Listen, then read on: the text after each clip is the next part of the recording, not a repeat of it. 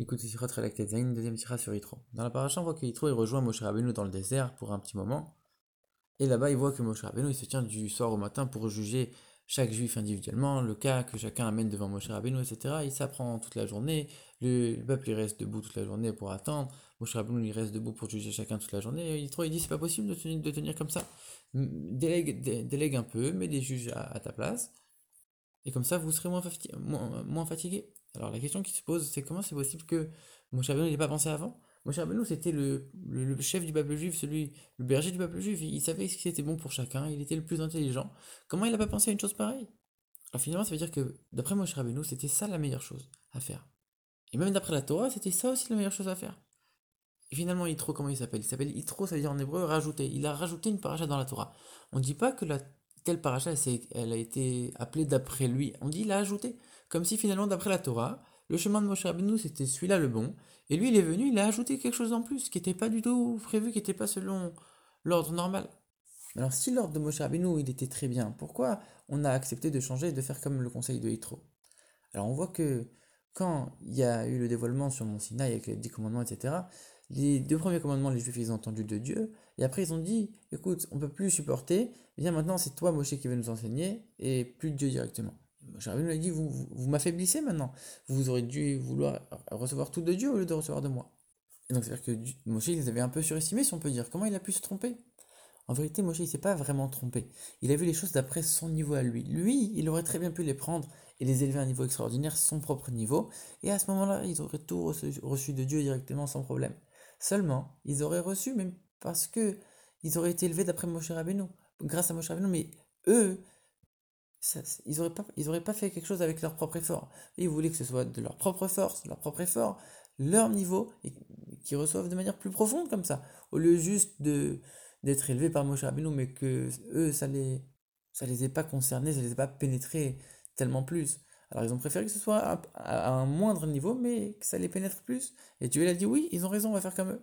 C'est pour ça que Moshe Rabbeinu, il leur a dit, vous m'avez affaibli. Maintenant, je vais être obligé de descendre de niveau pour m'abaisser à votre niveau, pour jouer l'intermédiaire entre Dieu et vous, et faire ce que vous m'avez demandé. Et donc du coup, après cet épisode, Moshe Rabbeinu, il a jugé nécessaire que c'est lui qui doit enseigner à chacun individuellement, à chaque juif. Eux, ils n'ont pas vu le dévoilement de Dieu directement. Alors moi, je l'ai vu, c'est à moi uniquement à moi d'enseigner à chacun. Et par ça, on va un peu rattraper l'histoire. Et par le fait que moi j'ai vu et que je vais enseigner à chacun, chacun va être considéré comme si lui aussi il avait reçu de Dieu directement. Quand Moshe il a vu, il n'a pas entendu. Quand on apprend de quelqu'un qui a vu quelque chose, c'est beaucoup plus fort que quand on apprend de quelqu'un qui a uniquement entendu. Alors Moshe Rabbeinu, il voulait que chacun puisse avoir ce niveau-là. Et c'est là que Yitro intervient. Yitro, il vient, il dit, écoute, pour enseigner, je vais enseigner à tout le monde, il n'y a pas de souci. Mais pour juger les affaires de chacun, c'est pas possible. Tu peux pas les élever à ton niveau, c'est impossible. Dans leur dispute, etc., ça marchera pas. Alors en vérité, oui, il aurait pu, Moshe Rabbeinu, les élever à son niveau, puisque quand ils arrivaient devant Moshe Rabbeinu, alors tous leurs problèmes disparaissaient, ils s'élevaient au niveau de Moshe, etc. Mais pourquoi Dieu il a accepté le conseil de Yitro? Parce que finalement, quand ils vont rentrer en Eretz Israël, Moshe ne sera plus là alors ce sera Yoshua qui va guider le peuple. Il fallait que le système il puisse être en marche déjà depuis l'époque. Donc du coup, il fallait trouver une solution pour que quand il rentre en Eretz Israël, on fasse quelque chose qui marche aussi. Puisque Moshe ne serait plus là. Mais maintenant on comprend pourquoi Moshe Rabbeinu il n'a pas pensé à ça. Parce que c'était pas prévu que Moshe y rentre pas. Il devait rentrer en Eretz Israël et il devrait y avoir Mashiach qui vient immédiatement. Finalement, ça ne s'est pas passé comme ça.